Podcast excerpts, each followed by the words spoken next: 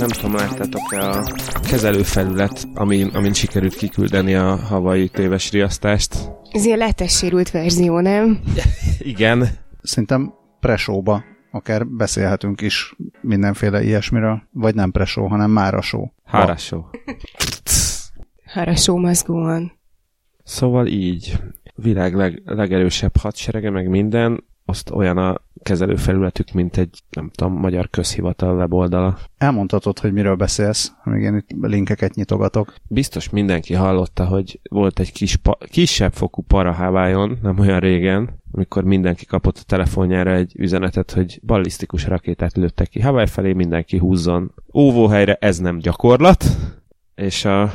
És, és tényleg nem gyakorlat volt. Igen, és a Honolulu Civil Beat nevű oknyomozó civil szervezet Twitterére felkerült egy fotó arra, hogy hogy néz ki az a kezelő képernyő, amiről kiküldték ezt a, az üzenetet. Mert hogy valójában annyi történt, hogy félre nyomtak, tehát Műszakváltáskor a, a kollega, meg véletlenül a kolléga. másik linket nyomott meg, na most nagyon, tehát majd, majd berakjuk ezt a tweetet a jegyzetekbe, mindenki látni fogja, gyakorlatilag egy fehér oldalon egymás alatti linkek vannak, és nagyon remekül van megoldva, mert úgy néz ki, hogy a negyedik link az az úgynevezett tesztüzenet, alatta van egyből az éles rakétariasztás, és az alatt van kettővel a rakétariasztási gyakorlatnak a linkje, szóval én azt gyanítom, hogy a kollega a tesztüzenetre nyom, akart rányomni így a műszakváltást megkezdendő, csak így kicsit elcsúszott az egér, illetve mint láttam egy csodálatos gifet, ez úgy nézhetett ki, hogy rá akart kattintani a linkre, de hirtelen felugrott egy banner, és akkor hogy arrébb lökte a CSS. És, én, és nem volt egy olyan gomb, hogy biztos benne. Igen, én is ez, ez, ezzel röhögtem, hogy hát amikor egy pust kiküldünk, vagy hát csak egy, érted, egy e-mailt ki akarsz törölni, akkor is rákérdez, hogy oké, okay, cancel. Én meg utána olvastam, és volt. Ne. És rányomta, hogy yes. Mert Ja, hogy nyilván ja, az ember mert- ezekre a dolgokra Igen. automatikusan válaszolja, hogy yes. Na jó, Vagy csak éppen azért, no. az, azért ez, ez mégse egy izé pizza rendelés, szóval ez a, ez a kérsz rá gombát? Jaj, nem akartam, tehát hogy Gomba felhőt. Késre bombát, igen. igen. Nagyobb bummal adhatom. Úgyhogy innen is üzennénk az amerikai Egyesült Államok Védelmi Minisztériumának, hogy nagyon jó UX-es haverjaink vannak olcsóért. Amit én láttam ilyen Twitter threadet erről, ott voltak már mindenféle javaslatok, hogy piros sziréna emojival, meg ilyenekkel különböztessék meg az élest a próbától, de hát, ja, hát nyilván ezek után majd jobban odafigyelnek. Igen, mostantól majd Snapchaten küldik ki mindenkinek a figyelmeztetést. De hát boldog évet minden drága hallgatónknak, nagyon hosszú szünet volt, ez itt a 20 perccel a jövőbe, én Lővenberg Balázs vagyok, mellettem itt van Scully, Sziasztok, boldog új évet! velem szemben Dávid, Hello! Gondolkodtam, hogy most már olyan ciki, hogy ilyen hosszúra nyúlik a téli szünet, nem? Majd megpróbáljuk besűríteni, hogy behozzuk a lemaradást. Hagytunk időt, hogy a kedves hallgatók kiheverjék a stökiékkel közösen elkövetett Featuring podcastunkat. Igen, és nehéz volt összeszedni magunkat, meg Dávid mondta, hogy ő még valahogy a szilveszteri bulit nem heverte ki teljesen. Igen, de az igazából annyit jelent, mielőtt nem tudom, időlt alkoholizmussal vagy egyebekkel vádolnának, hogy rettenetesen megfáztam szilveszter éjjelén, és azóta is ezt nyögöm. Flu-like symptoms. Mivel kezdjük? Kezdenénk AI-val, de jött olyan kritika, hogy túl sok volt az AI. Ahogy Scully találóan meg is jegyezte, Sok beszédnek sok az AI-ja. Most majd kevesebb lesz. Van follow-up, meglepő módon. Dávid, te hoztad. Így van, így van. A, pont a már imént említett uh, checkpoint közös adásunkban Gret hiányolta, hogy a Magic Leap nevű uh, VR, vagyis hát azt hiszem, hogy ez már Mixed Reality-nek minősül, uh, headset kapcsolatban nem igazán voltak új információk az egy nagy látványos koncept videó bejelentését követően. Hát most megérkezett, azt hiszem, hogy néhány nappal a konkrét adás leforgatása után, tehát ez még egy 2017-es hír. Hát hallották és észbe kaptak. Így van, így van. Uh, ugyanis december uh, 20 20-án, uh, illetve 19-én a Magic Leap CEO-ja és alapítója, Roni Abovitz Twitteren annyit írt, hogy uh, kicsit több mint 25 ezer másodperc, uh, amiről arra következtetnek, hogy, a, hogy, ez, hogy ez valami nagy bejelentés, vagy egy nagy revealnek a, az időpontját fogja jelenteni. A lényeg az, hogy bemutattak néhány ilyen concept art képet, hogy hogy is fog kinézni ez a cucc. Egy, egy olyan fiatal emberem van rajta, aki valószínűleg a kerületi Lewis Hamilton hasonlás versenyen jó esélyekkel indulna a dobogóért, és néhány információ is napvilágot látott. A headset két méretben kerül majd forgalomba, a kontroller pedig egy ilyen hát ilyen kicsit béna, kicsit ilyen olcsó műanyag hatású lekerekített izé, ami, amit a hüvelykujjunkkal vezérelhetünk majd. Úgy néz ki, mint egy prezenter, amivel... Köszönöm, ezt azt Nem, nem, ilyen kerestem, kere, hogy, mondom, én már láttam ilyen eszközt, ami nagyon, nagyon erre hasonlít, csak nem jutott eszembe a neve, viszont azt állítják, hogy nagyon ergonomikus, és ö, hat, hat tengelyű, vagy hát igen, hat, hat irányú mozgást fog tudni érzékelni, illetve touchpadként is működik, és haptikus szenzor is van benne, akármit is jelentse majd ez a gyakorlatban. Illetve ö,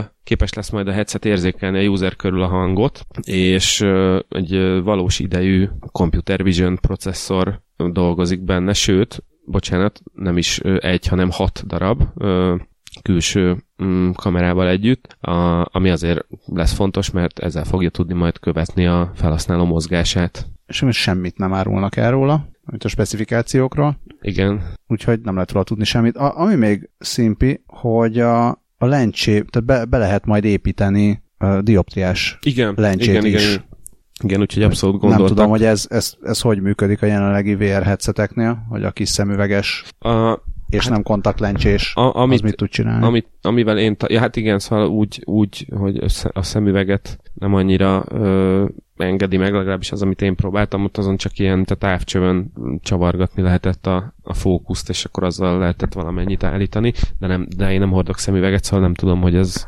egyébként lencsével, vagy anélkül mennyire, kis, mennyire segíti ki az embereket. Na jó, mivel ők sem mondtak róla sokkal többet, szerintem mi sem nagyon tudunk róla sokkal többet mondani. Valamikor 2018-ban lesz majd termék. Így van. És ha már a mixed, mixed reality-ről beszélgettünk, a, ugye múltkor már elpolemizálgattunk rajta, hogy most akkor végül is mi a különbség a, az augment, augmented reality, a virtual reality és a mixed reality között. És a Mashable uh, egy videón bemutatták, hogy uh, hogy néz ki egy mixed reality szoba, amit egy Theories nevű francia cég fejlesztett ki. Elég, elég, elég látványos szerintem a videó. Például van benne egy jelenet, amikor a ember, aki a videón látható, egyszerűen csak így meglöki a falat, és akkor így szét nyílik, mintha egy nagy doboznak a falát lökte volna ki. A lényeg az, hogy a filmforgatásokon is gyakran alkalmazott RED kamerákat használnak a látvány megjelenítéséhez, mint ezt azért átfuttatják előtt egy számítógépen, ami valós időben hozzáadja a, a digitális kiegészít, a digitális elemeket, ami a digitális teret ö, létrehozza. Szerintem ezt nagyon nehéz így képernyőn keresztül érzékelni, mert hiába leírják, hogy ez nem CGI, nem tudsz elvonatkoztatni attól, hogy videón bármit meg lehet csinálni. Tehát Igen, szerintem valószínűleg, hogyha benne vagy, akkor sokkal jobban, sokkal immerzívebb az élmény, mint a orosz plázában hullámvasutazó jó Alexei. ember. Alexei esetében, igen.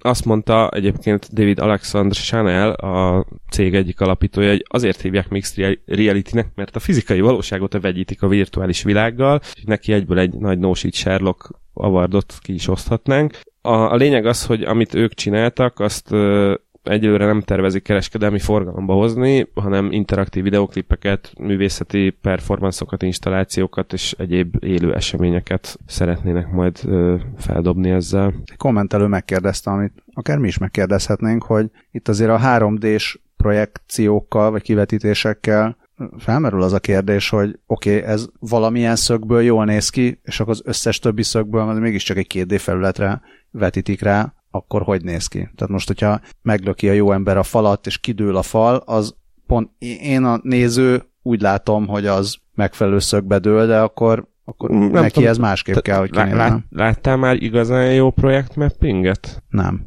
Én csináltam interjút az egyik ö, magyar mm, ilyen projektmapping csapattal, ö, akik elég, elég jó cuccokat csináltak, meg verseny, mindenféle versenyeket nyernek világszerte. Ö, és hát az, azért a jó projektmapping az olyan, hogy gondolj bele, hogy állsz egy bazi nagy épület előtt, mondjuk mit tudom én, a bazilika előtt, ott azért elég nagy szöget le kell fedni, és, és a jó projektmapping azért ezt meg tudja csinálni, hogy aki a legközepén áll, meg aki a szélén áll, az is nagyjából ugyanazt látja. nem látunk elég jól, nem, nem látunk annyira jól, mint hisszük. Nekem csak a projekt mapping megy vasárnapi kiadós ebédek után. Egyébként, ha már itt megemlítettem a srácokat, akkor a nevüket is elmondanám, ők a Limelight Projection Mapping nevű csapat, és Dávid István a vezetőjük.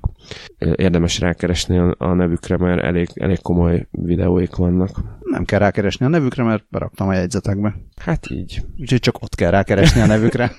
Na de akkor maradjunk még egy kicsit a külön, különböző digitális valóságok világában. Maradjunk. A Road to VR-on olvastam, hogy egy SyncThink nevű Berkeley-i ilyen szemkövetéssel, vagy ilyen szemmozgás követéssel, és ezt tetszik ez a megfogalmazás, hogy eye tracking and brain firm, tehát szemmozgás követés és agy vállalat. 3,5 millió dollárt kapott arra, hogy kifejlesz a termékét, ami e, ilyen VR alapú agyrázkódás diagnosztikai technológiát tesz lehetővé. Hogy az agyvérzés jeleit kutassák. Amikor már azt gondoltátok, hogy a VR és a VR-ből már mindent kihoztunk, mert hogy azt állítja a cikk, hogy jelenleg az agyrázkódás diagnosztizálása hát on the field, tehát gondolom úgy, hogy nem, nem laborban, meg nem szofisztikált műszerekkel, meg hatalmas nagy berendezésekkel, tehát simán csak oda megy az orvos mondjuk, a, amikor felrúgták a szerencsétlen sportolót, vagy összeesett a sielő, vagy bármi ilyesmi történt, és meg kell állapítani, hogy milyen ö, agykárosodást szenvedhetett, vagy nem agykárosodást, de legalábbis a mennyire valószínű, hogy agyrázkódása van, akkor még mindig ezt a kövesse az ujjamat módszert használják, és ez hát azért mégiscsak, ugye azt, hogy most ezt az ember mennyire tudja megállapítani, hogy erre a szemmozgás reakciója az megfelelő-e vagy nem, azért az eléggé kőkorszaki szintű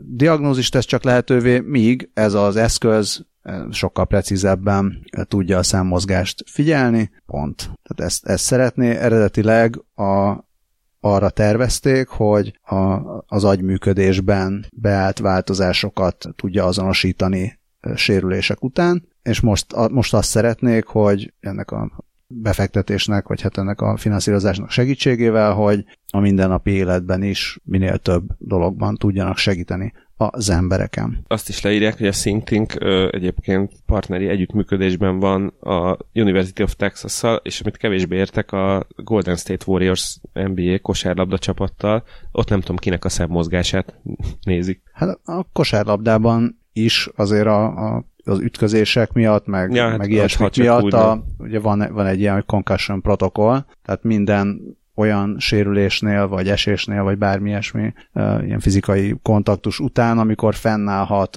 az agyrázkodás vagy sérülés veszélye, akkor van egy ilyen kötelező protokoll, amit végig kell vinni, tehát nem is, mert korábban az volt, hogy hát az edző eldönti, meg a játékos azt mondja, hogy já, nem fáj, és később, évek múltán kiderül, hogy valójában súlyos sérüléseket szenvedett, és ennek a kiküszöbölésére vagy megelőzésére most már, most már ilyen kötelező protokoll van arra, hogy mit kell csinálni, mm. milyen teszteken kell ö, végigmenni és negatív eredményt produkálnia a játékosnak ahhoz, hogy visszaengedjék Aha. játszani. Mondjuk akkor már én az NFL-t javasolnám, de hát innen a 15 millió sportorvos országából. Hát itt a, a példa videóban egy amerikai focis emberke van. Azért erre kíváncsi lennék, hogy milyen, milyen képeket mutogatnak a VR szemüvegben, mert ugye, hogyha agyrázkódásod van, akkor így alapból így hány ingered van, vagy lesz elég hamar, és akkor így milyen poén lehet, hogy ezzel kövesse az ujjamat, és így a, ugye a VR élmény az, az én néha, tehát pláne, hogyha így még nem szoktad meg, akkor egyébként Fú, egy is ilyen rosszul létet így. Lehet, hogy ugyanúgy követed az ujját, csak, csak nem, nem, a, nem az orvos szemére hagyatkozik a gép, hogy megmondja, hogy jól követted-e az ujjat. Ja, jó.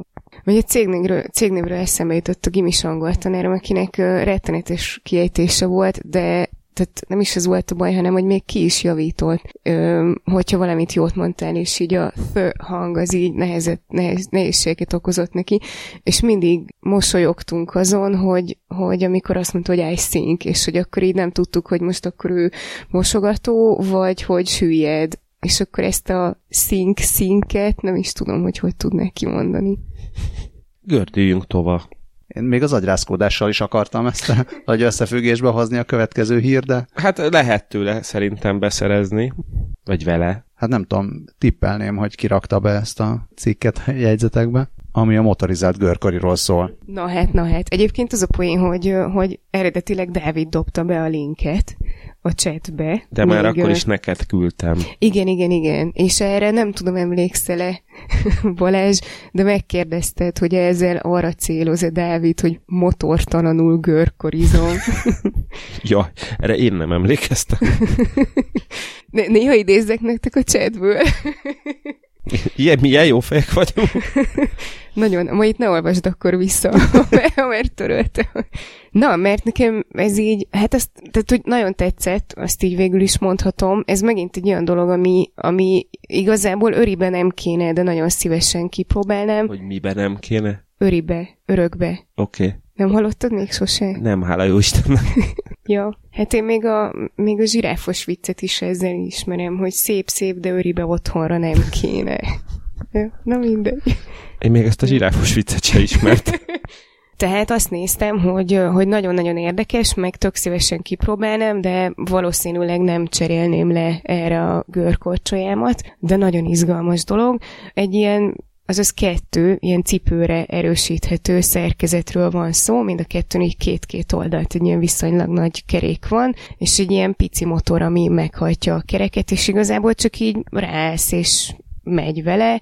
Gyorsítani úgy tudsz, hogyha előre döntöd a lábad, és lassítani úgy, hogy hátra, és ilyen nagyon egyszerűnek és gyorsnak tűnik. Úgyhogy elkezdtem utána nézni, és az a poén, hogy így, így már annyira nagyon nem tetszik. Illetve az a legnagyobb poén, hogy ezt a meseből, ezt december közepén tette ki ezt a videót, és rákerestem erre a cuccra, és ezt a videó, ezt a az elektromos görkörit, ami a videóban szerepel, Rakickét, ezt már 2014-ben bemutatták, és ezt a modellt, ami a videóban van, ezt most így éppen nem is lehet kapni, de láttam már mindenféle koppintásait ilyen AliExpressen is, meg... Rendkívül meggyőző lehet.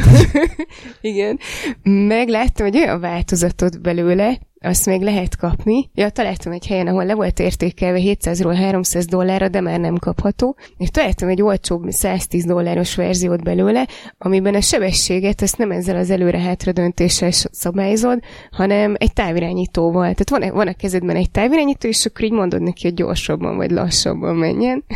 és mi van, kimerül a távirányítóban az elem?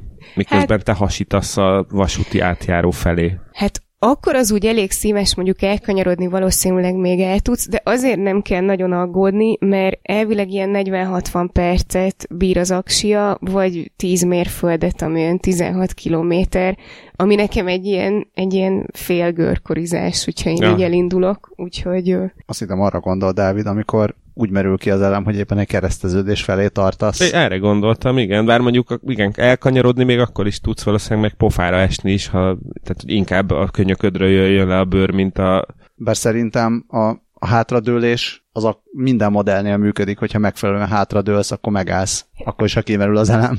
Le- legfeljebb előre Egyébként tudsz vele lábújhegyen lépkedni, megnéztem ilyen kis tutoriál videót, hogy hogy kell elkezdeni használni, és így az az, az első, hogy úgy, úgy állsz rá, hogy, hogy csak ilyen lábújhegyen, hogy így épp hogy leér a kerék, Azt hogy hiszem, így szokja. hogy ezt a tutoriát mindenképpen a jegyzetbe rakjuk be, mert erre már én is kíváncsi vagyok. Jó, jó, jó, megkeresem, valamelyik, valamelyik terméklapon volt. Na és az az volt még, vagy arra, arra csodálkoztam még, én azt hittem, hogy ez azért így gyorsabban tud majd menni, mint egy mint mondjuk úgy általában egy görkorival, és ilyen 12 mérföld per óra, azaz 20 km per óra a sebessége, ami jó-jó, hát azért már ilyen szágódozás, de ilyen nagyon jó kis egyenes szakaszon így görkoriban lenne jobban meg tudod csapatni. Na mindegy, a tutorial videóban azt is elmondták, hogy nem mindegy, hogy melyik lábadra melyiket húzod, mert hogy nem szabad, hogy párhuzamos, vagy tehát, hogy egymás mellett legyenek a lábaid, az egyiknek mindig előrébb kell lenni, és logikusan, hogyha belegondolsz, mivel két-két kerék van mindkét oldalon, tényleg nagyon könnyen el tudod veszíteni az egyensúlyodat, hogyha egy vonalban vannak.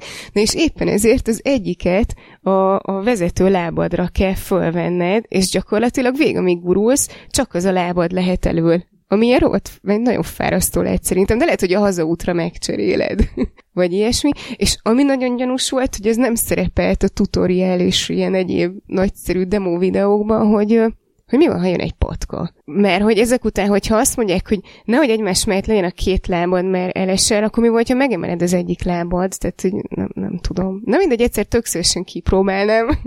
Nagyon sok védőt. Kezde, kezdem azt gyanítani, hogy azért nem lehet ezt kapni, mert igazából betiltották a vérbe, és csak a kínai izé, ilyen dzsunkákon összetákolt darabokat lehet még itt ott elcsípni. Elképzelhető. Pedig képzeld el, hogy így a kedvenc boltodnál, a Hamaher Schlemmernél is lehetett kapni 700 dollárért, és ugyanúgy nem, nem lehet már. Tehát, hogy így már nincs, úgyhogy lecsenget. Gyanítom, hogy az első három halálesetet követő perek után bezárta, leúzta a cég a rolót. Hát arról viszont nem, nem dobott ki a Google találatot, hogy az első egy oldalon, talán kettőn. Úgyhogy nem tudom. De, de nagyon-nagyon szépen köszönöm, hogy ezt így bedobtad, mert, mert annyira izgalmas volt az ötlet is. Kicsit bánom, hogy utána néztem, és most már nem izgalmas. De mutass még ilyeneket.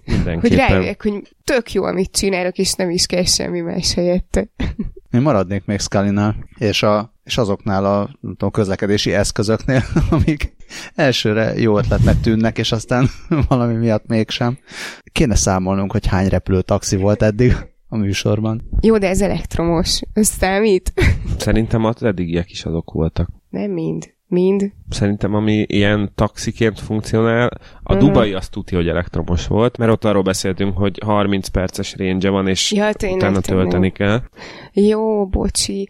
Jó, igazából, amikor erről egy, először egy videót láttam, és azt hittem, hogy a videónak a címe, az így, a, videót is belinke, vagy bedobtam a chatbe, és azt hittem, és a, annyit kell tudni előzetesen, mielőtt elmesélem a videónak a címét, hogy a Bell helikoptert gyártja, aki az amerikai hadseregnek is gyárt, és a videónak a címe az az volt, hogy Bell Air Taxi, és én azt hittem, hogy ez lesz a neve, de nem. Úgyhogy első körben csak azért akartam bedobni. Második körben azért, mert szerintem jól néz ki, vagy jobban néz ki. Most a videóban pont csak belülről mutatják, inkább ott ugye a konceptképeken, és a, a CES-en mutogatták, ami tök érdekes volt, hogy ők sem árultak el ilyen túl sok mindent a meghajtásról és specifikációkról, azon kívül, hogy, hogy elvileg egy, egy gázturbina fogja termelni az elektromos áramot. Én egy dolgot nem értek, hogy ezeknek a cuccoknak se rotorja, se szárnya. Azt mivel repül? Csókolom. Nem tudom, de szerintem aki az amerikai hadseregnek gyárt helikoptereket, az biztos tud én, valamit. Én, én nem, nem tagadom, hogy a bellék értenek hozzá, csak, csak úgy nem ért. Tehát, hogy, mert azt Jó. írják, hogy ez, ez ugyanúgy, mint egy helikopter, függőlegesen fog tudni felszállni, meg landolni, de egyébként a miközben repül, közben szárnyakkal te fogja ezt tenni, mint egy repülő. Mondjuk a Fast Company cikkében le van írva a mondat, How exactly that works is still a mystery.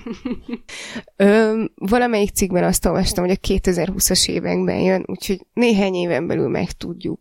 Igen, és uh, Scott Drennan, a Bell uh, innovációs igazgató is azt mondta, hogy a Bell tudja, hogy a repülő, repülő részeket hogyan kell megcsinálni. Ennyivel, ennyivel zárta le ezt a vitát a derékszakember. A, a Verge cikkében benne van, tehát ugye a másik, a többi cikkben is, hogy most a CES-en tényleg csak a, a kabint uh-huh. mutatták be, tehát majd később azt, azt mondják, hogy tehát uh, ilyen, mi az üzlet, üzleti titokként kezelik jelenleg a meghajtást. Jó trükk, tehát igazából uh-huh. én is be tudnék mutatni egy nagyon kényelmes szobát, és, és azt mondom, hogy a meghajtást azt majd később esetleg, hogyha valakitől kapok pár milliárdot finanszírozásra, akkor majd, majd megoldjuk. Majd bemutatjuk, igen, a partnereinkkel, hogy ez hogyan fog a levegőbe emelkedni, de nagyon kényelmes lesz, és uh, természetesen érintőképernyős lesz belül minden. Szóval így könnyű kicsit ki is figurázzák a Verge-ben ezt. Tehát a CES-en volt, történt azért más is. És mivel ezeket a járműveket a függőleges ö, leszállás felsze, fel és leszállás miatt vétolnak hívják, ez a Vertical Takeoff Land Landing. Ráadásul, mivel ez elektromos, ezért egy elbetűt is eléraknak, így már F-tól lesz belőle. Úgyhogy én kicsit úgy érzem, hogy a belnél egy kicsit F-tolták a kommunikációját ennek a dolognak. És azt mondom, hogy mi köze van ennek a, az Uberhez, meg Uberhez? Valami Sz- van. Én azt tippelem, hogy a Bell fogja ezt gyártani. Bell, a... Bell az Ubernek fogja ezt gyártani? Létezik ez? Details to come. Vagy az Uber is szeretne ilyet csinálni? Ö, igen, azt mondják, hogy szeretnének ö, hi- hibrid elektromos meghajtású cuccot építeni, amik röpképes lesz. A Uber 2020-ban szeretné bemutatni a technológiát. Ja, igen, szóval az Ubernek akarják gyártani, és innen jön a következő sztori, már ha ehhez további hozzászólásunk nincsen. A Bloomberg tudósított arról, hogy az Uber egészen ügyes, futurisztikus technológiával oldja meg azt, amikor jönnek a hatóságok ellenőrizni a számítógépeit, hogy távolról szépen lekapcsolja a rendszerről az érzékeny információkat tartalmazó szervereket. Ezt, ezt ez határozottan ügyes. Igen, abszolút. És hogy állítólag ez nem is, tehát hogy ez konkrétan rendszerbe direkt van így beépítve, mint egy ilyen elkerülő művelet. Amennyit izé, ügyeskedett meg, szemétkedett már az Uber, azon csodálkozom, hogy ez nem egy magyar cég. Én, én ennek egyébként az egyel analógabb magyar verzióját hallottam még a Setét 90-es évekből, most cégnevet nem fogok mondani, de, de egy ismerősöm, aki az említett cégnél dolgozott, mesélte, hogy náluk olyan volt, hogy amikor egyszer csak riadtan a főnök körbe rohant, hogy gyerekek jönnek ellenőrizni, akkor hirtelen minden, mindenkinek a gépébe volt cserélhető rekkes izé, merevlemez, abban a pillanatban mindenki hopp, kikapta az éppen aktuálisat, berakta az ilyen bemutatóra szóló darabot, amin minden szoftver legális volt, és, és fehér volt, mint a hó, és akkor azt már lehetett nézni, és a izé, borzalmakat meg mindenki szépen hazavitte. Ja, és akkor a kicserélt vinyókat csak így eldugta mindenki a táskájába. Hogy hát azt hiszem, így... hogy, azt hiszem, hogy annyi volt még a sztori kiegészítés, hogy az úgy nézett ki, hogy gyerekek holnap jönnek ellenőrizni, úgyhogy ma szépen mindenki tegye a dolgát, és akkor mindenki szépen hazavitte a saját vinyóját. Azt írja a Bloomberg, hogy itt nem az a meglepő, hogy cég ilyet csinál, mert más cég is csinál ilyet. Tényleg. Általában állítólag, hát máshol, tehát Amerikában, ja, meg, meg Kanadában.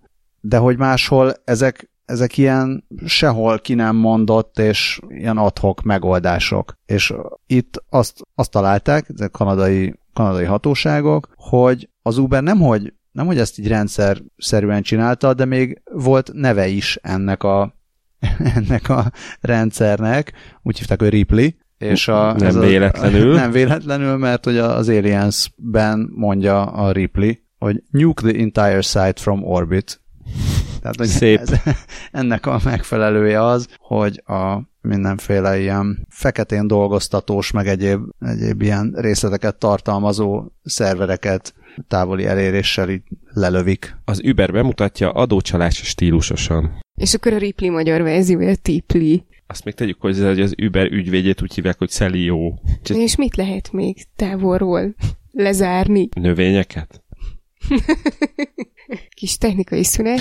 Addig, addig, addig én elmondom, hogy mit lehet még távolról lezárni. Na, mesélj, Például mesélj. elektromos meghajtású autókat, mert ugyanis most abban a szerencsében van részem, hogy tesztelem a Gringo nevű magyar carsharing szolgáltatást, és eddig szuper jó tapasztalataim vannak a dologról. Tényleg tök menő kis appon keresztül lehet üzé, kinyitni az autókat, amik, amik nem egy-egy töltőpontra vannak akasztgatva, mint a bubi bringák, hanem így szerte szét a városban, mondjuk a Hungária körúton belül találhatóak, és, és tök vicces, én még sose vezettem elektromos autót életemben, nagyon megdöbbentő volt, hogy tényleg semmiféle hangja nincs, de olyan szinte, hogy amikor elindítod az autót, akkor én először azt hittem, hogy még nem indult el, mert se hangja nincs, és meg se rászkódik ugyanúgy, mint a belső égésű autók.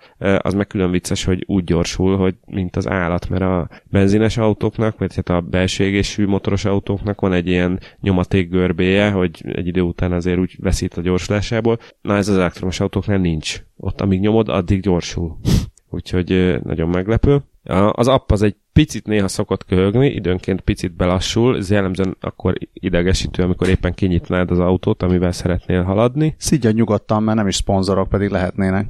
De abszolút nagyon, nagyon 21. századi szolgáltatás, és egyébként tényleg nem akarom agyon reklámozni, de, de még úgy az ára is szerintem egészen barátságosak, úgyhogy próbáljátok ki, mert szerintem tök poén. Az árakról beszélgettünk még műsor előtt, és arra gondoltam, hogy itt vajon be tudják-e azt árazni rendesen, hogy milyen lesz, amikor már, amikor már sokkal szélesebb körben elterjedt ez az egész. És amikor már mindenki elkezdi ezt használni, és nem csak azok a, az emberek, akik esetleg jobban vigyáznak az autókra. Tehát, hogy mi lesz akkor, amikor amikor ez esetleg nagyon el, tehát el tud-e nagyon terjedni, el tud-e úgy terjedni, hogy tényleg boldog-boldogtalan mindenféle vezetési hozzáállással használja, Szerintem el tud terjedni, mert um, egyfelől a, az elektromos autóknak um, a szervizköltségei sokkal kisebbek, sokkal kevesebb a kopó alkatrész, sokkal kevesebb olajat, kenőanyagot, stb. kell használni.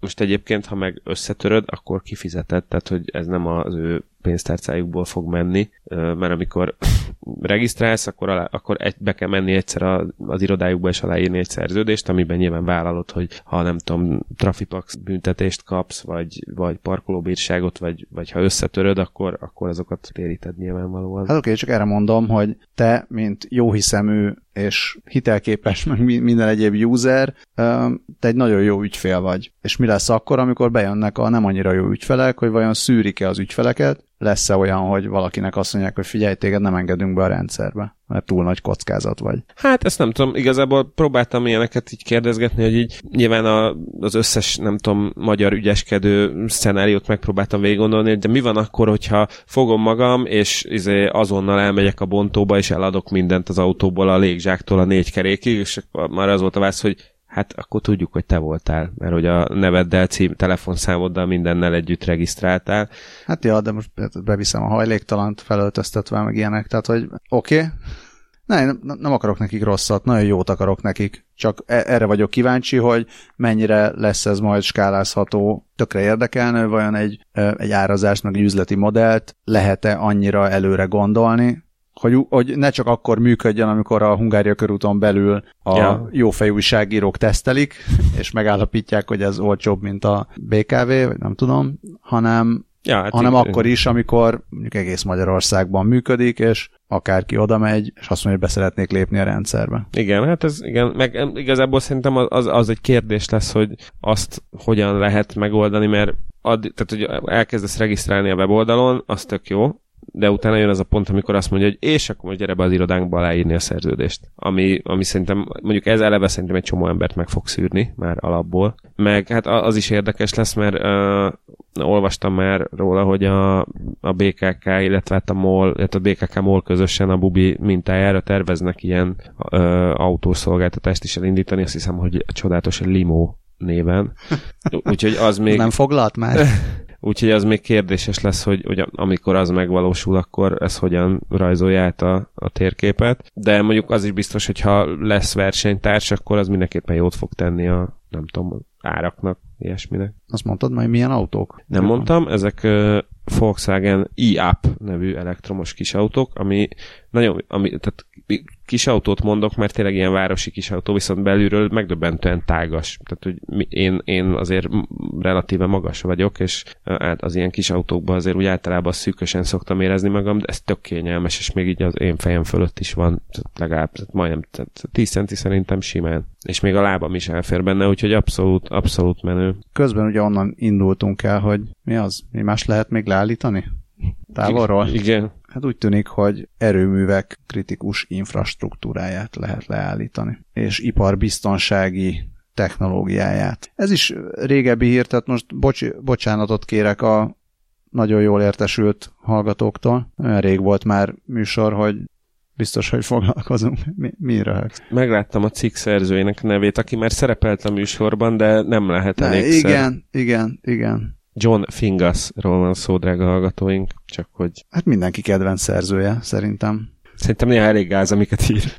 Na de szóval, de szóval, tehát ez egy de, ö, tavaly decemberi hír, december közepén jelent az meg, hogy a, a nem áruljuk el hol, és nem áruljuk el, hogy milyen erőmű, amit De valószínűleg a közel-keleten. Igen, hogy a közel-keleten egyesek azt is tudni vélik, hogy Szaudarábiában volt egy erőmű, amit hackerek akik valószínűleg valamilyen ilyen állami háttérrel rendelkeztek, leállították a, az, ipari bizton, az iparbiztonsági rendszert, és állítólag ez az első ilyen ö, támadás, első ilyen sikeres támadás. Most én gondolkodom, de... Ugye most a, ezzel a Stuxnet-tel vagy Stuxnet-tel hozzák párhuzamba, ami ö, megint csak állítólag az amerikai és izraeli közös kezdeményezésben az iráni atomprogram ellen hogyha jól értem, akkor a, ez az eset itt, itt távolról állították le az erőművet, ami a Stuxnet esetében nem mondható el, mert ott, ott, ott konkrétan az volt, hogy valaki bement a konkrét erőműbe egy konkrét adathordozóval, és úgy szabadította rá ottani hálózatra a cuccot. Lehet, de most az, az nem, nem, tehát most nem is arra akartam elmenni, hanem arra, hogy ami itt történt, és most egy picit így a, a Bitport cikkéről lesek, mert ők is foglalkoztak vele, tehát hogy a hackerek átprogramozták a biztonsági eseményeket észlelni hivatott vezérlőket. Aha, aha. És erre néhány állít, tehát vagy véletlenül, vagy nem, ilyen fail-safe módba kapcsolt, tehát leállította a a különböző ilyen vezérlő folyamatokat, és ezzel buktat, tehát ezzel le is buktak egyben mm. a támadók, de ettől még ugye ettől még leállt ettől még maga, lehet, maga a biztonsági rendszer. Hát azt állítják, hogy ez nem a nem a rendszerben, ez a Schneider Electric által kifejlesztett Triconex iparbiztonsági technológia, és azt állítják, hogy ez nem a rendszerben egy hiba, hanem egy ilyen egyszeri Izolált egyszeri incidens. Izo- az, az, izolált az Engadget idézőjelbe tette ezt, ami már önmagában ö, beszédes. Én azon gondolkodom, nekem nagyon dereng, most, és ez nem valószínű, hogy ezt most hirtelen elő tudnám kotorni, még a HVG és éve, éveimből rémlik egy olyan hír, hogy Ukrajnában belepiszkáltak egy erőműbe. Ö, és nem, nem tudom, hogy pont, tehát, hogy ott is volt talán egy vagy leállás, vagy, vagy üzemzavar, vagy szóval az a lényeg, hogy ott, ott is megpiszkálták a cuccot, tehát hogy azt gondolom, hogy az elsőséget azt nem sütném rá erre a mostani alkalomra. Bocsi, én, én is pont ezt keresem, elvileg 2015. december 23-án volt, és 225 ezeren maradtak erre emlékben. Nem arra gondolsz? Én, amiről én beszélek, az még korábbi, de akkor Aha. tessék, mert tehát már az is akkor van, már 2015-ből van egy. Illetve még, még ha azon még az el lehetne polemizálni, hogy amit írnak, hogy ez az első ilyen ismert eset, mert hogy, és hány nem igen, ismert igen. volt, de hát igen. Itt konkrétan azt mondják, hogy annyi, abban elsőség, hogy az iparbiztonsági ja, rendszer... Hogy, aha, aha, jó, akkor így értem. Iparbiztonsági jó. rendszert hekkelték meg. Nem értek az iparbiztonsághoz, nézek körbe, hogy ki jelentkezik, hogy ki az, aki ért az iparbiztonsághoz, hogy ez mennyiben különbözik attól, mint hogy leállították az ukrán Én egyszer egy gyártmány kerítésére ráraktam egy lakatot. Nem tudom, hogy ez... Én, nekem néha kell ilyenekről írnom, de ez nem jelenti azt, hogy értek hozzá, csak beszélek róla. Meg esetleg az IPA biztonságról tudnék nyilatkozni. Ezt én is ilyen néhány hét előttem el, hogyha bevezetik az IPA űzési adót, nekem végem. Tovább a jövő problémáiról, vagy nem tudom ez mennyire jövő problémái, hogy majd a hackerek minden nap le fogják állítani az áramot meg a fűtést, vagy ez eléggé, a jelen problémája? Ez, ez eléggé, ja hát igen, ez, ez technikailag a jelen problémája, gyakorlatban valószínűleg a jövő. Na hát egészen pontosan illik ez is, bár valószínűleg kisebb kockázatokkal. Szintén 2017 végéről, csak valahogy soha nem tudtuk még beilleszteni, egy blogpost arról, hogy milyen problémákat, tehát milyen, milyen problémákat okoz a költözésben az, hogyha okos otthonban élünk. Tehát hogyan költözzünk ki egy okos otthonból. Címet visel ez a rövid blog, és inkább ilyen problémafelvetésnek érdekes szerintem, mm. hogy ugye a rendes költözésnél mi mindent kell csinálni, tudom, kulcsokat átadni, egyebek, meg nem tudom, szólni minden közműnek, hogy most már nem én vagyok, Igen. hanem ő van, és ez amikor össze van kötve a okos lámpa, az okos hűtő, meg a okos kaputelefon, meg egyebek, és minden a te accountodhoz van kapcsolva, akkor, akkor hogy, hogy lehet azt megcsinálni, hogy az új ember hozzáférjen, te már ne férje hozzá, vagy ha neki nem kell, akkor hogy viszed ki? Hát még a, hozzáf- a hozzáférje, ne férje hozzá, azt gondolom, hogy még az az egyszerűbb része, mert az olyan, mint hogyha nem tudom, a laptopodon csinálsz egy új usert, hogy a nem tudom, gyerekek is használhassák, vagy, vagy a nem tudom, lakótársad is használhassa. Tehát ez az egyszerűbb megoldás. Nyilván, amikor így nagyon össze vannak drótozva, és, és a, nem tudom, az okos hűtőt elvinném, de a robotporszívó az marad, és akkor ezt a láncolatot megbontod, szerintem ott kezdődnek a... Hát meg a beépített dolgokkal. Tehát ő most a termosztátról beszél, hogy ha van egy okos termosztát, akkor most az ami csináljon, kiszerelje, átszerelje, benhagyja és átkonfigurálják, tehát van a Nestnek, nem tudom, hogy a Nestnek csak, csak ez a füst érzékelője van-e, szerintem van. Nem, van, szerintem minden egyéb van. Van egyéb mi, mi is. egyébje van neki? Hát ilyen hát, fűtés. Ja, az is, az is ilyen termosztátos. Igen, itt a Terence Eden blogján itt írja példaként, hogy a Tado nevű cég, akik ilyen termosztátokat csinálnak, ők már nagyon progresszív módon a weboldalukon kon- konkrétan leírják a procedúrát, hogy mi, mit kell tenni költözéskor Uh, igen, a Nesték meg azt mondják, hogy uh, egy ilyen gyári reszetet kell nyomni rajta. És például a brit gázszolgáltató az a gyakran ismételt kérdések közé már bele is rakta, hogy mi van akkor, hogyha Hive Active Heating, ami hasonlóan egy ilyen okos termosztát rendszer, vagy okos hűtési rendszer van, akkor mit csinálják ezzel, hogyha beszereltem egy ilyet, és utána elköltözök. Ezen az is, azért is érdekes ez, mert ha egy ilyet kiépítesz otthon, akkor az lehet, hogy egy olyan érték, amit úgy nem szívesen hagysz ott, nem biztos, hogy olyan ember költözik be, aki mindezeket át akarja vállalni. Hát igen, de mondjuk szerinted egyfelől szerintem azért, amikor meghirdetsz egy lakást eladásra, akkor az mindenképpen egy értéknövelő tényező, hogyha ilyen cuccokat ott beleírsz. Ö, aztán persze lehet olyan, hogy, hogy jön a vevő, és azt mondja, hogy hát nekem erre a, nem tudom, intelligens növényöntöző rendszerre aztán semmi szükségem nincsen, ezt tessék innen elvinni. Hát ez annak értéknövelő, aki ismeri ezeket és használja. Tehát ha én nem ismerem ezeket, és nekem egy, egy hosszú tanulási folyamat, hogy az életembe építsen bele, hogy a termosztát az nem az, hogy feltekerem 19-ről 21-re, meg vissza, igen. Jó, most már oké, okay, lehet programozni is, hogy hétvégű üzemmód, meg ilyenek, hanem az, hogy most akkor nem tudom, egy taps, akkor felkapcsolja a villany, két taps, akkor meg, akkor meg piros a, pirosra változtatja a fényt. Tehát ez, ez lehet egy, egy ilyen hatalmas ilyen kellemetlenség is, ráadásul még többet is fizessek érte. És hogyha ezt nem vállalja be az új vevő, akkor te, amikor kiköltözöl, akkor, akkor inkább magaddal viszed, mert Igen. ő nem fizeti ki ennek a jelentős pluszköltségét, akkor miért, miért kelljen még egy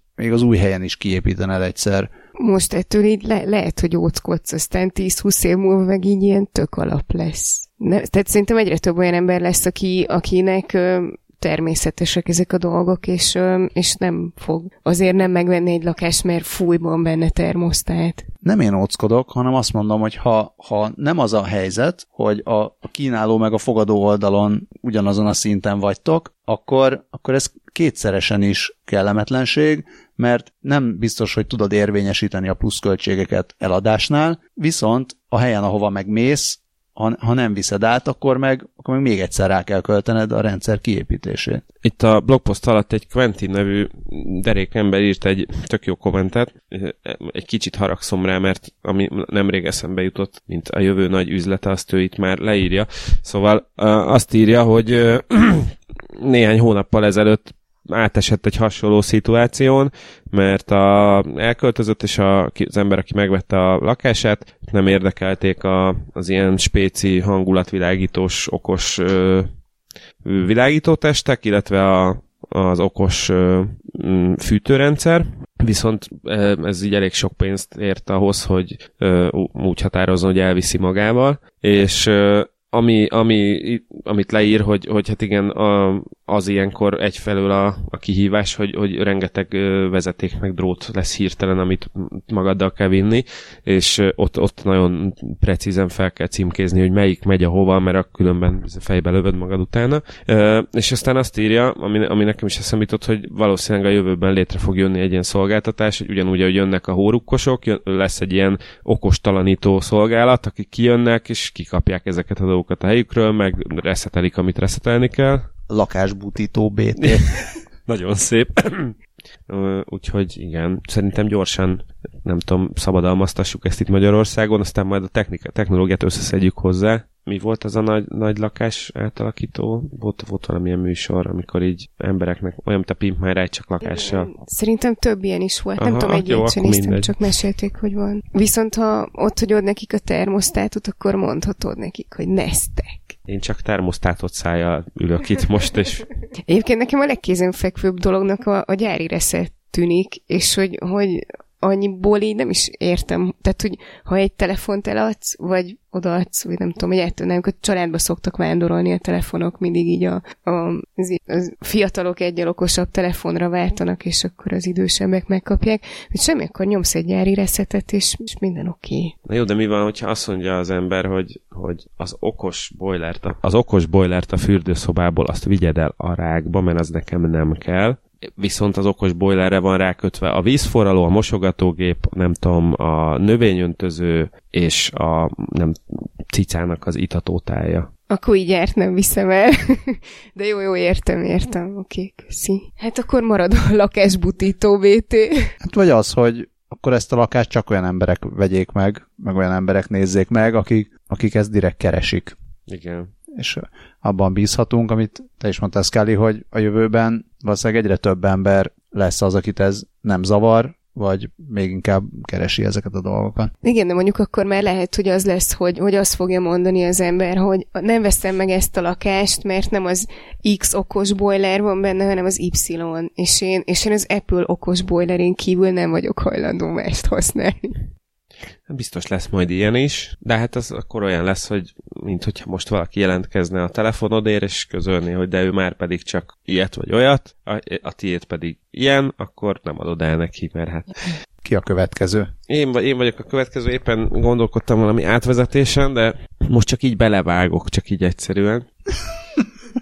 Szóval az van, hogy a Microsoft azt akarja, hogy a gondolatainkkal nyitogassuk a Windowsos appokat. Mondjuk gyorsan ugorjunk át azon, hogy én embert nem ismerek, aki Windowsos appot valaha használt volna, én is csak véletlenül, amikor még a 8-as Windowsba számomra teljesen érthetetlen módon a, ez a Windowsos appként létező számológép az ilyen teljes képernyős változatban lehetett csak használ, kinyitni, és akkor így néztem, hogy most oké, okay, de ez így mire jó, vagy szóval ez miért van. De mindegy is. A lényeg az, hogy Microsoft beadott egy szabadalmi kérelmet, aminek az a címe, hogy egy alkalmazás állapotának megváltozása megváltoztatása a neurológiai adatok segítségével, és egy olyan eszközt írnak bele, le benne, ami képes kiolvasni a, agyhullámokat EEG segítségével, és ennek megfelelően aztán a kívánt applikációt elindítja azt is leírja a Techradar, hogy ezt a technológiát 3D-s modellező szoftverekben, szövegszerkesztőkben, videójátékokban, virtuális és augmented reality szimulátorokban is lehet használni.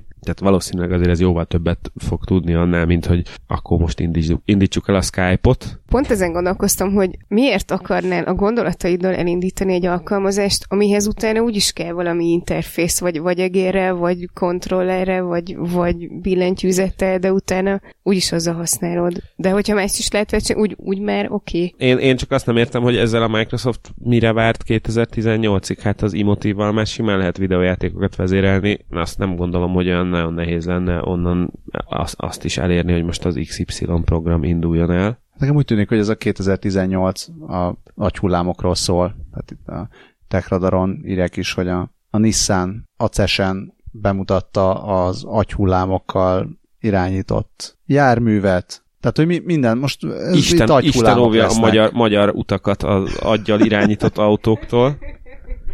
Nem, ha jól láttam, akkor itt nem a teljes irányítás, most itt átugrottunk a Nissanra gyorsan. Tehát a vészhelyzetekben gyorsabban tudsz reagálni, hogyha Aha. az agyad megijed.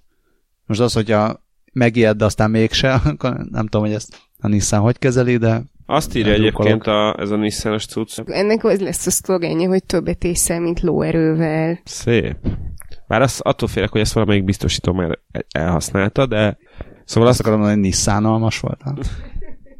Ez nekem is eszembe jutott, de inkább nyomtam egy mentális cancelt. És, a, és, a, és a lehol az autó körülhetnek a Nissan húzó kutyák. Oké, okay. Én, oké, okay, tehát most ez kiütött. Ellenben azt, írja, azt írják a Nissanos technológiáról, hogy azt fogja tudni segíteni, hogy 0,2 és 0,5 másodperc közti ennyivel felgyorsítja a reakciónkat, ami nagyon sok, mm, már olyan értelemben, hogy volt szerencsém szerepelni egy, egy, egy autóvezetéssel kapcsolatos videóban még karácsony előtt, ennél, ennél többet most így ne is beszéljünk erről, de ott az volt a lényeg, hogy ott ö, a vezetéstechnikai instruktortól ö, instruktor elmondta, hogy amikor kigyullad egy lámpa, tehát teszem, az pirosra vált a lámpa, akkor 0,8 másodperc telik el körülbelül, amíg ezt az ember agya értelmezés, amíg utána megáll az autóval. Úgyhogy ott egy fél másodpercet nyerni, az tényleg nagyon-nagyon sokat jelenthet. Hát ennyi.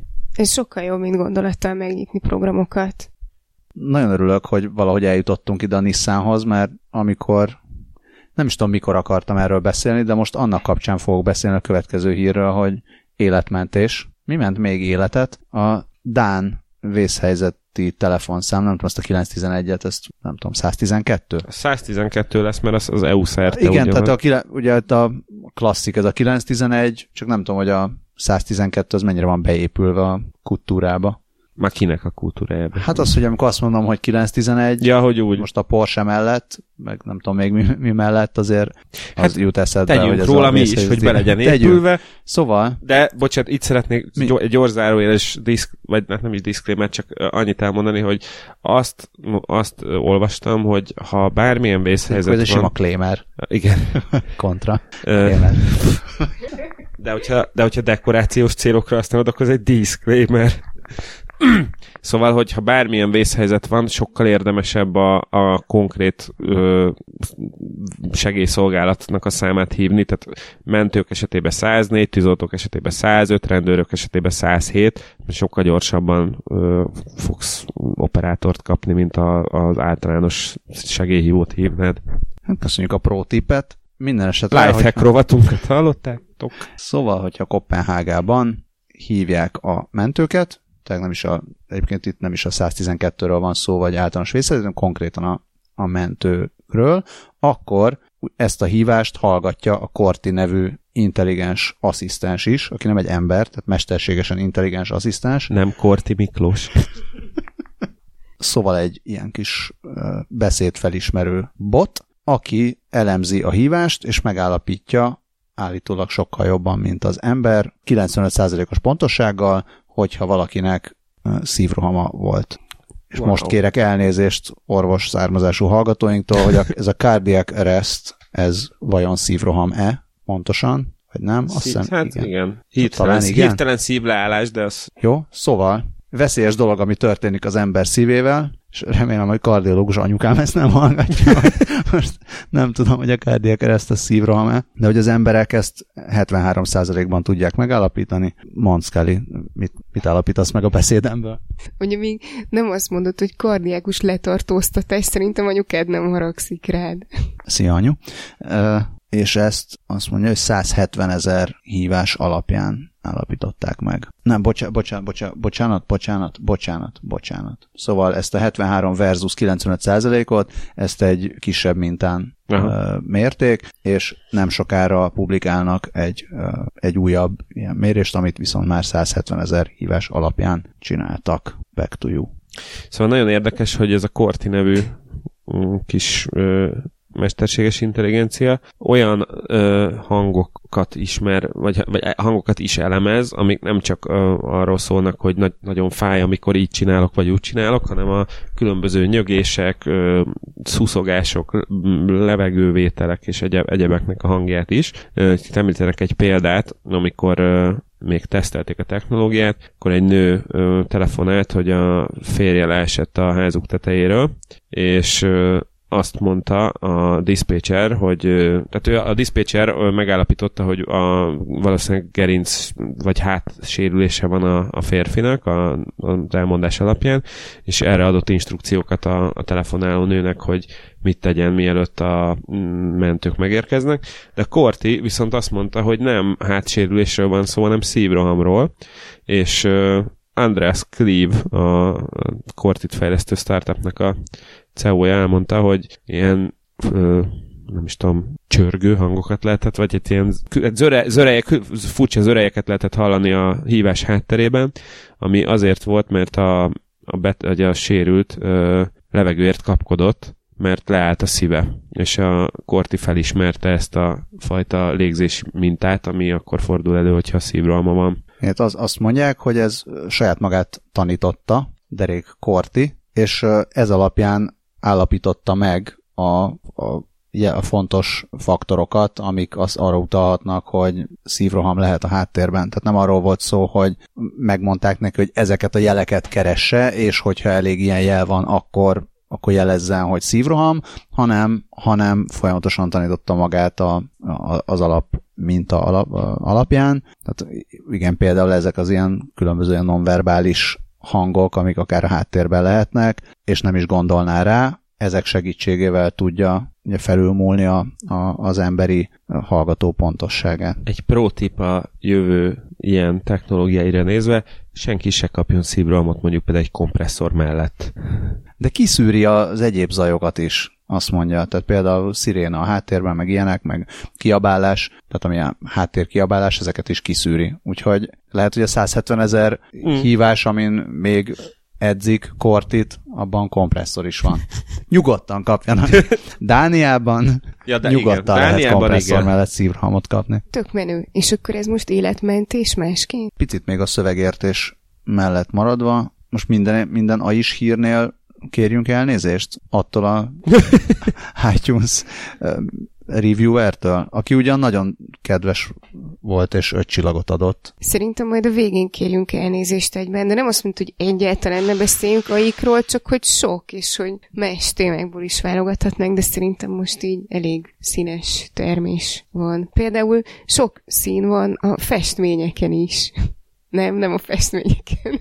A festményeken is so- sok szín van, de még a szövegértésről akartam beszélni egészen rövid hír erejéig, miszerint az Alibaba neurális hálózata vezeti jelenleg a Stanford szövegértési, nem tudom, tesztjét. Ez olyan teszt, ahol neurális hálózatok versenyezhetnek egymással, hogy mennyire győzik le az embereket szövegértésben.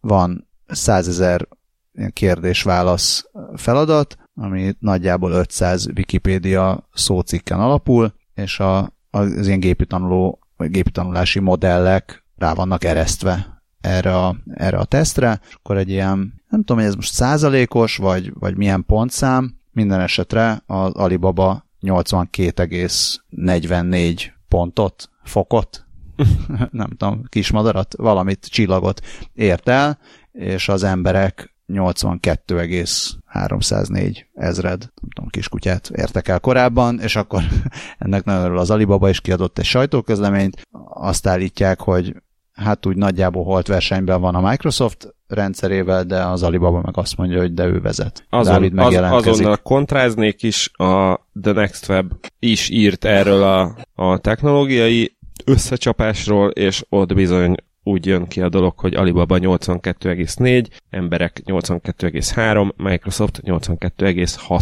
Úgyhogy Redmond, nem is tudom, hol van az Alibabának a központja, tehát Amerika, Kína 1-0, és a The Next Webnél arra figyelmeztettek, hogy azért csak óvatosan ami, amiről mi is szoktunk beszélni kb. minden második adásban, amikor egy ilyen iszonyatos bombasztikus címmel találkozunk, ugyanis a Newsweek azzal a címmel ö, hozta le ezt a hírt, hogy az AI jobban tud olvasni, mint az emberek, ami mondjuk így a pontszámok alapján faktuálisan igaz, de egyébként az van, hogy a, valójában a mesterséges intelligenciák inkább a az emlékezés és felidézésben jobbak, mint az olvasás és szövegértésben, és arra is rámutatnak, hogy, a, hogy ez a 82 egész 3, 4 és 6-os érték, ez, ez egyelőre még olyan mértékben kicsi, hogy ez még, tehát hogy ez még bőven nem azt jelenti, hogy jönnek az olvasó robotok, és akkor elveszik mindenkinek a munkáját, akinek olvasnia kell. És hősöm Tristan Green, a The Next Web újságírója, aki egy egész bekezdést szentelt annak, hogy de akkor miért adnak ilyen bombasztikus címeket, és akkor szépen leírek, hogy azért, mert ez egy nagyon kattintékony téma, nyilván onnan nézve, hogy ráadásul még Kína és Amerika szembenállása is benne van, ezért nyilván még, még jobb, tehát ezért kerülhet, juthatott el már a Newsweek közönségehez úgy, hogy hát, vé- végünk van. Meg a másik, hogy ezzel is tesztelik, hogy az olvasók mennyire értik a szöveget. Mondjuk igen, a, az Indexnek a vonatkozó cikke alapján semennyire. Egyébként az Alibabának miért van mesterséges intelligencia? Mert nem sajnálom tőle, csak hogy így úgy, mi, mi, mi volt? Vere, vere, milyen nincs az Alibabának? dam, dam, dam. igen, tehát a... Ja. Szóval olyan kérdések vannak itt, amik, amik ilyen tárgybeli tudást, idézőjelbe tudást, vagy hát ilyen tárgybeli adatok vissza idézése, idézése idézésére vonatkoznak, illetve adatkeresésre. Tehát így persze azért nem, nem ilyen óriási abstrakciót várunk itt el a gépektől. Jó, de hát majd 50 év múlva mit fog mondani Tristan Green? Majd megnézzük, nagy lesz a szája akkor. Én a magam részéről gratulálok mind az Alibaba, mind a Microsoft ja, abszolút, neurális abszolút. hálózatának. Ügyesek vagytok. Ne bántsatok. csak, csak azért, azért volt vicces, mert a, ugyanúgy a ZDNet, mint a The Next Web cikke egy napon belüli, és a, és a The Next Webék már, már ugye úgy hozták, hogy a Microsoft ai az, az jobban teljesített, mint az Alibabáé. Megérkezett az utalás. hát, ha már arról beszélünk, hogy nagyon örülünk valaminek, de azért mégse arról van szó, és kiderült, hogy mégsem. Ez az, ami, amire a Scully az előbb azt mondtad, hogy sok szín van a nem tudom miben. A festményeken. Valóban sok szín van a festményeken. A, a Google Arts and Culture applikációja állítólag megtalálja a mindenkinek, mindenkinek a hasonmását a különböző múzeumi képzőművészeti alkotásokon, aminek én körülbelül 10 másodpercig nagyon örültem, míg ki nem derült, hogy ez nálunk nem elérhető, ez a feature. Igen, ez, ez, ez a téma egyébként ma eszméletlen nagyot ment, mert nálunk a szerkesztőségben is téma volt, illetve a Facebookon is rengeteg szer jött szembe, ami azért lehet, mert egyébként a Google ezt először néhány celebnek adta oda, és ők kezdték el elárasztani a netet először, és akkor ezek után írdatlanul megnőtt az érdeklődés. Egyébként a Google Arts app az nekem már fenn volt a telefonomon, és mindenkinek csak ajánlani tudom, mert elképesztő mennyiségű, tök jó kontent van benne. Kiállításoktól kezdve képgyűjtemények, virtuális múzeumi túrák, bár, bár, bármilyen művészek, művészeti irányzatok, stb. stb. stb. Szóval érdemes letölteni, és hát reméljük, hogy előbb-utóbb ezt a funkciót is majd bele fogják, vagy ki fogják dobni az itteni régióba is. Egyelőre ez még nem történt meg. Csak hogy illusztráljuk, hogy mennyi minden van benne. Én is próbáltam megkeresni a funkciót, és uh, nyilván nem találtam, uh, viszont a portrékeresésre kidobott nekem Adi Endre portrét, meg aztán Petőfi is volt. Hogy így van itt minden. Igen, és Scully találóan megegyezte, hogy az arcfelismerő technológiát is használva ezt már lehetne Google arcnak nevezni. Köszönöm, hogy nem hogy tudom veszendőbe menni ezt ne a csodálatos... ilyen prémium anyagot. Ez olyan prémium anyag, hogy akár ékszert is lehetne belőle készíteni. Aranyat ér minden szavad.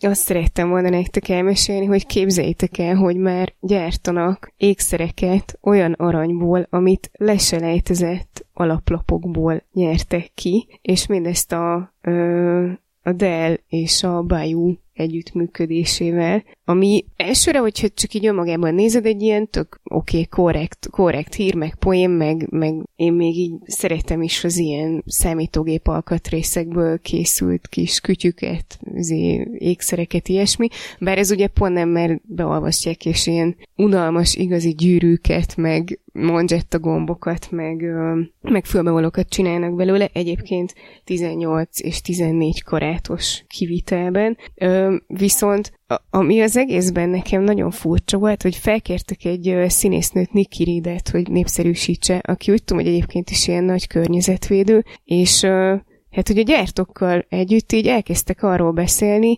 hogy, hogy ez mennyire fenntartható dolog, és mennyi, mennyire jó, hogy így ki, hogyha így gyártanak ékszert, akkor annak 99%-kal alacsonyabb a környezeti hatással, mint a hagyományos módon bányászták az aranyat, és akkor innentől kezdve így, így, így néztem ki a fejemből, hogy jó, hát oké, okay, fenntartható izé, ékszerek, meg minden, de hát, hogy úgy mégis, meg egyébként ugye az a kérdés is felmerül, hogy hogyha így kell az arany az alaplapokhoz, és melléselejtezettekben nem kell, akkor miért nem rakják bele új alaplapokba, de ezt is csinálják egyébként. Vagy miért nem csinálnak ékszerből alaplapot? Igen, az még jobb. Hmm. Ó, ja, lelépett a férjem itt a gyűrűje, csináljon már belőle valami, valami szép. Egy szép processzort. Kanyarítson belőle, mester. Ja, úgyhogy de egyébként de gépekben is lesznek ilyen újrahasznosított cuccok, és akkor ezzel már úgy kicsit jobban értelmet nyer a hír. Csak olyan vicces volt így hallgatni egy ilyen híres hollywoodi színésznőt a fenntartható ékszerkészítésről. De nem fura, hogy egy ékszer többe kerül, mint egy alaplap? Ékszerezés sokkal egyszerűbb dolog, mint egy alaplap, nem? De több anyag is van benne. Hát most egy, egy alaplapon ott így ott van néhány ilyen izé, hajszálnál nyolcszor vékonyabb izé, drót, egy gyűrű az meg, vagy egy nyaklánc az meg töm, tömör cuccból van. Ja, de akkor is ledobnak valahova egy lakatlan szigetre, akkor egy ékszer csak össze tudsz hozni kőkorszaki módszerekkel, alaplapot meg nem. Na, mindegy. Hát, attól függ, me, attól Te függ nem MacGyver. Most melyikre sajnálnád a pénzt? Hát, hogy éppen mire van szükség, szerintem. Arra nem. A, a lakatlan szigeted, melyik, melyikre van Jó, jó, szüksége? szép az új fülbevaló, de a kvék hogy fut rajta? Ja, ilyen kvéker izé lenne? Kvéker telepeson? Nem. Hát, ha én egy lakatlan szigetre kerülnék, nem kvékezni akarnék, hanem képernyőt vagy bármilyen felületet hangszóróvá alakítani. Ez jó lesz? Zöggenőmentes. Mint kés a vajon. Úgy, úgy, úgy csúsztunk át egyik témáról a másikra. Nyugodtan vág ki, és kezd újra. Redukáljam az átvezetést. Szóval a Google megvette a Redux nevű Egyesült Királyságbeli startupot, ami egy olyan valamit fejlesztett, nem tudom, ez mi, módszer, technológia, maga képernyő. Szóval egy képernyőt használják hangszórónak. He? Igen. Szóval a, egy olyan tabletet, először egy olyan tabletet fejlesztettek, ami a, a saját képernyőjének a rezgésével állított elő hangot, ami szép, jó, ügyes, e, meg ilyen különböző ilyen haptikus e, visszacsatolást is bírtak, hát amit, amit végül is tud most mindenféle más teló is, meg érintőképernyős dolog. A kedvenc mondatom a Verge cikkéből. Haptic feedback made it feel like you were touching, if not physical buttons, then at least something. Tehát a Redux technológiája az azt csinálja, hogy a, az eszközök képernyőjét Membránként használják gyakorlatilag? Vagy hogy, hogy kezdtek Hát képzelni? e, i- igen, tehát egy haptikus felületként használja a teljes képernyőt. Tehát jelenleg a legközelebbi, amit ehhez én ismerek, az a, hát most nem tudom hirtelen, hogy Force Touch-nak vagy 3D Touch-nak hívják, a, a, az iPhone Uh-huh. képernyője csinál egy ilyet, de az, az szerintem az egész képernyőt, reze, De- vagy de- az egész telót rezegteti. De a 3D Touch az nem olyan, hogy érzékeli, hogyha csak kicsit nyomod, vagy nagyon nyomod? De, de ettől még van egy, van egy ilyen feedback benne, ja, tehát érzékelsz egy ilyen rezgést. Próbáltad már? Nem. Mindjárt megmutatom. um, és most a, és ezen annyival mennek túl, hogy ténylegesen hangot állít elő. Uh-huh. Amit én el nem tudom képzelni. Elképzelni el tudom, mert oké, okay, a hang az rezgés, tehát igen, egy membrán rezeg, de itt van egy példa videó, és egészen korrekt hangot ad ki a cucc. Akkor nem rezeg a léc? Ó. És a Dreadlock Holiday című számmal tesztelték. Tényleg elképesztő, hogyha azt a hangot, ami ott a videón látható, azt így a képernyő zizektetésével érik el, akkor tényleg le a kalappal. Meg szerintem ez a... Lehet, hogy én vagyok az, az öreg, de én még mindig nem bírtam rendesen megszokni az érintőképernyős szövegbevitelt. Uh-huh. Mhm. Rendesen. Nem jó. Uh-huh. Uh-huh. Nem, nem igazán jó. És sokkal jobb, a, amikor fizikai Aha. gombok vannak. Tehát, hogyha képes lesz ez arra, meg lesz egy olyan érzékenysége, hogy, hogy mondjuk egy tablethez ne kelljen külső billentyűzetet rakni, de mégis olyan érzés lenne, mint hogyha különálló gombokat nyomogatnék, akkor iszonyatosan jó lenne. Erre, erre szerintem nem ez a technológia lesz a válasz, hanem az, amiről azt hiszem, hogy talán beszéltünk már az egyik adásban, hogy fejlesztettek vakoknak és gyengénlátóknak érintő képernyőt, amit úgy értek el, hogy már nem emlékszem a konkrét technológiai megoldásra, de az volt a lényeg, hogy a, képernyőn ilyen kis bütyköket, bütykök tudnak keletkezni, valamilyen anyagnak, a, tehát a molekulákat át alakot váltanak, és akkor azok így kitüremkednek a képernyőből, vagy valahogy így, azzal ezt el tudom képzelni, hogy, hogy megoldja neked, hogy egy képernyőn legyen egy olyan érzetet, hogy elválnak egymástól az egyes gombok, és akkor vakon is tudsz érintőképernyőn gépelni. A taktilis élmény az nem lesz ettől még meg. Tehát Hát, nem, de végülis a, ugyanazt az érzetet akarják itt kétféle módszerrel, vagy kétféle technológiával megoldani. Tehát itt most csak az a kérdés. Szóval szerintem, ha az érzet ugyanaz, hogy van egy, van egy ilyen gomb élményed, amikor, amikor lenyomsz valamit, ami gombként funkcionálna, akkor igazából az tök mindegy, hogy ezt úgy érik el, hogy valami kitüremkedik a képernyőből, ja. vagy pedig én azt érzem, hogy ott valamibe egy beleütközök, de nem, nem egy merev üvegfelületbe, hanem Igen, de szerintem ez, amit a Reduxék csinálnak, ez nem fogja tudni megoldani. Meg a... Hát most még nem, most úgy tűnik, tehát azt, azt nem tudjuk, hogy itt az egész képernyő egy valamiként működik, vagy, vagy fel tudják osztani részekre, de hát most onnantól kezdve, hogy, kezdve, hogy meg tudják ezt oldani az egész képernyőre, gondolom a következő lépés az az, hogy felosszák a, a képernyőt több részre, nyilván ennek a felbontása majd egyre javul. Igen, meg azt is vagy, így... vagy az fog történni, hogy a hogy egy év múlva majd arról beszélünk a podcastban, hogy és a Google bezárta ezt a projektet, és mindenkit szélnek eresztett, és soha nem lesz belőle semmi. Hát ezt nem gondolnám, mert egyébként azt is írják még itt, hogy, a, nyilván hogy azzal, hogyha a képernyő maga tud lenni a, a hangszóró, akkor, akkor jelentős hely felszabadul a telefonon belül, ahol, ahova más alkatrészek ö, kerülhetnek. Mm, és szerintem azért ez a, ez, ez a Google azért nem, ez nem az a fajta felvásárlás volt, amikor így megveszlek titeket, bezárok mindent a páncélba, és egyébként mindenki mehet, amerre lát, hanem én nagyon csodálkoznék, hogyha ez ne jelenne meg a Google készülékeiben rövidesen. És akkor majd úgy fogsz telefonálni, hogy ide rakod a telefont a fületet, és hogy az egész arcod rezeg a másik, vonal másik végén lévő ember hangjától. Hát ha a kihangosítót bekapcsolod, akkor igen. Na, szerintem elég már a komoly hírekből. Vannak még komolytalan hírek? A fennállásunk történetének egyik a legviccesebb híre, amivel egy, egyben kicsit magunk, magunk felé is fricskát nyomhatunk, ugyanis hát azért elég csúnyán beletörtünk. Nem sok témába törtünk bele, de mondjuk a kvantum számítógép és a kriptodeviza az feltétlenül ilyen volt. Vagy kriptovaluta. Vagy kriptovaluta, igen. Ugye... Kriptozsé. és ugye most megy a nagy aggodalmaskodás a világban, hogy jaj, jaj, hát mekkora lufi lesz nem sokára a bitcoin, ami rengeteg sok pénzt ér, aztán ma jó kipukkad, vagy már meg is történt? Most éppen pukkadásban van, ha jól olvasom. Azt nem tudom, hogy ki aggodalmaskodik, szerintem azok, akik későn vettek belőle. Azok is, de azok is, akik a tőzsdéket, meg a pénzpiacokat féltik ettől, hogy ez, ez esetleg majd valami ilyen anomáliát fog okozni. Na de, ezt most... Megmondom, kik nem félnek tőle, a tech újságírók.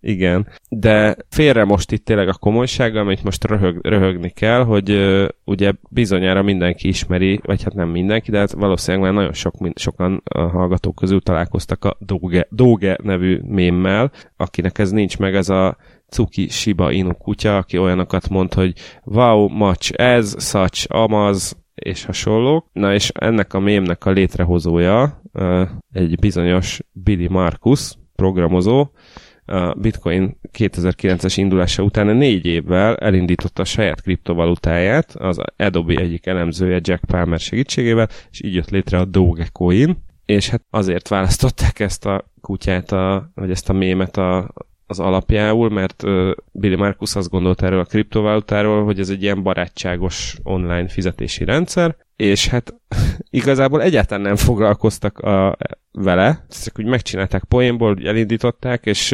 a tőzsdefórumon azon, azzal a címmel írtak róla, hogy a, ez a borra való kriptovalutája, mert az egyik legnépszerűbb felhasználása más internet használók jutalmazása érdekes tartalmak létrehozásáért, vagy megosztásáért. Úgy kell elképzelni, mint egy jelentőségteljesebb lájkot, amely mögött valós érték áll, amely felhasználható az interneten. Tehát ilyen dolgokra használták. Na most az a helyzet, hogy a Dogecoin ez alatt ö, egyáltalán nem ott, ott porosodott valami szerveren, és akkor így, amikor egy nagy bitcoin meg blok, Ethereum őrület közepette csak ránéztek, akkor azt találtak, találták, hogy a Dogecoin az több mint egy milliárd dollárt ér, ugyanis a bitcoin kapcsolatos hisztéria több mint 400%-kal tolta meg az értékét, és hát ennyi a hír, igazából az a helyzet, hogy a, ez a Jackson Palmer nevű ö, elemző azt mondta, hogy jó, jó, de igazából ez nem biztos, hogy egy nagyon pozitív dolog, mert ez is csak azt erősíti, hogy, hogy lufisodik ez a kriptovaluta. De viza? Mikor melyik? Mindig a másik.